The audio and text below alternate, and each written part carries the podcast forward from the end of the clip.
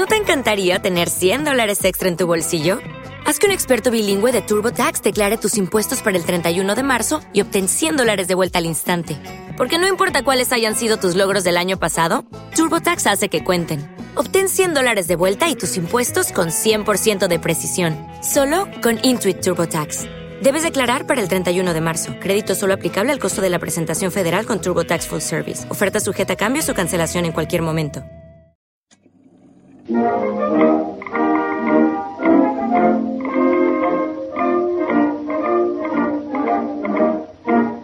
La pata del mono de W. Jacobs.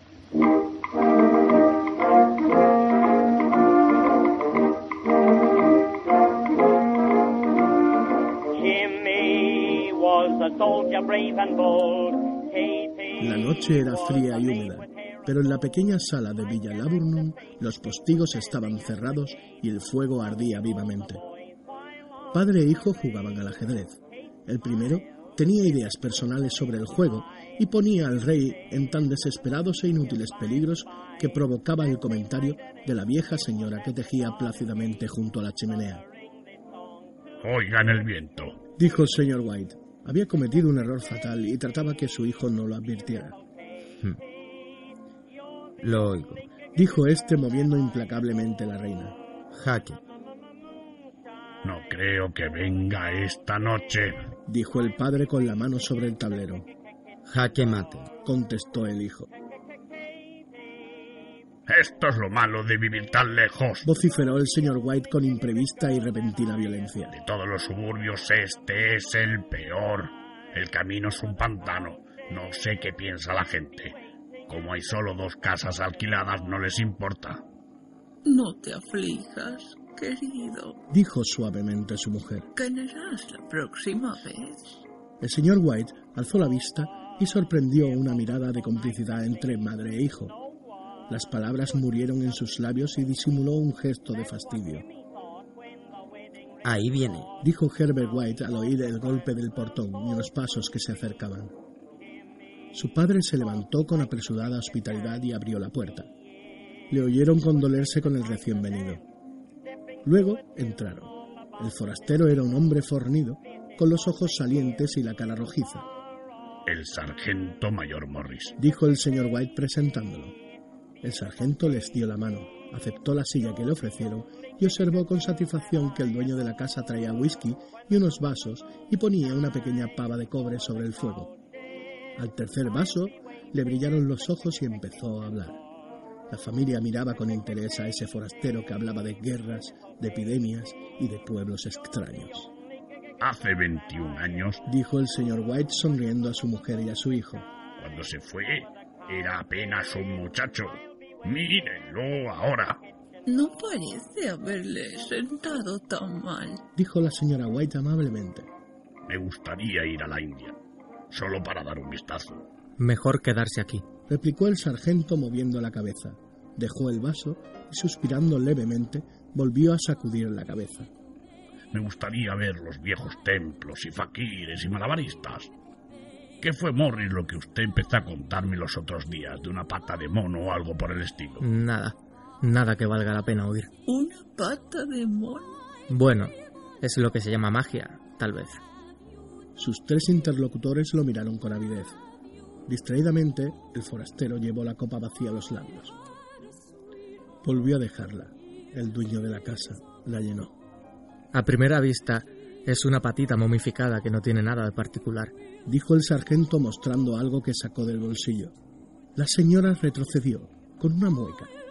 El hijo tomó la pata de mono y la examinó atentamente. ¿Y qué tiene de extraordinario? Preguntó el señor White quitándosela a su hijo para mirarla. Un viejo fakir le dio poderes mágicos. Un hombre muy santo. Quería demostrar que el destino gobierna la vida de los hombres y que nadie puede oponérsele impunemente. Le dio este poder. Tres hombres pueden pedirle tres deseos. Habló tan seriamente que los otros sintieron que sus risas desentonaban. ¿Y usted por qué no le pide las tres cosas? Preguntó Herbert White. El sargento lo miró con tolerancia. Las he pedido, dijo, y su rostro curtido palideció. Realmente se cumplieron los tres deseos. Se cumplieron. ¿Y nadie más pidió? Sí, un hombre.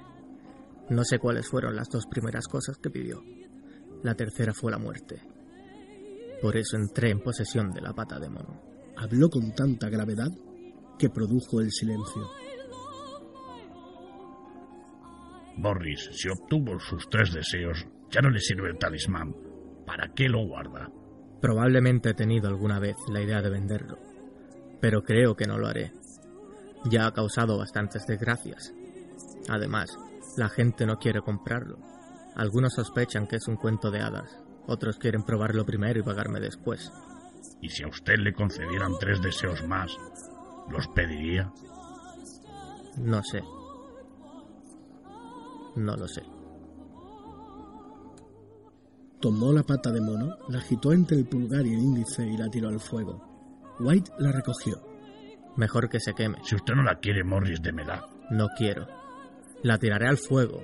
Si la guarda, no me eche la culpa de lo que pueda suceder. Sea razonable, tírela.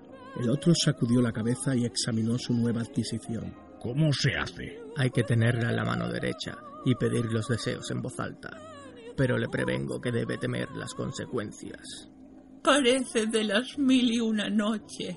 Dijo la señora White levantándose a preparar la mesa. ¿No le parece que podrían pedir para mí otro par de manos? El señor White sacó del bolsillo el talismán. Los tres se rieron al ver la expresión de alarma del sargento. Si está resuelto a pedir algo, Dijo agarrando el brazo de White. pida algo razonable. El señor White guardó en el bolsillo la pata de mono. Invitó a Morris a sentarse a la mesa. Durante la comida el talismán fue, en cierto modo, olvidado. Atraídos, escucharon nuevos relatos de la vida del sargento en la India.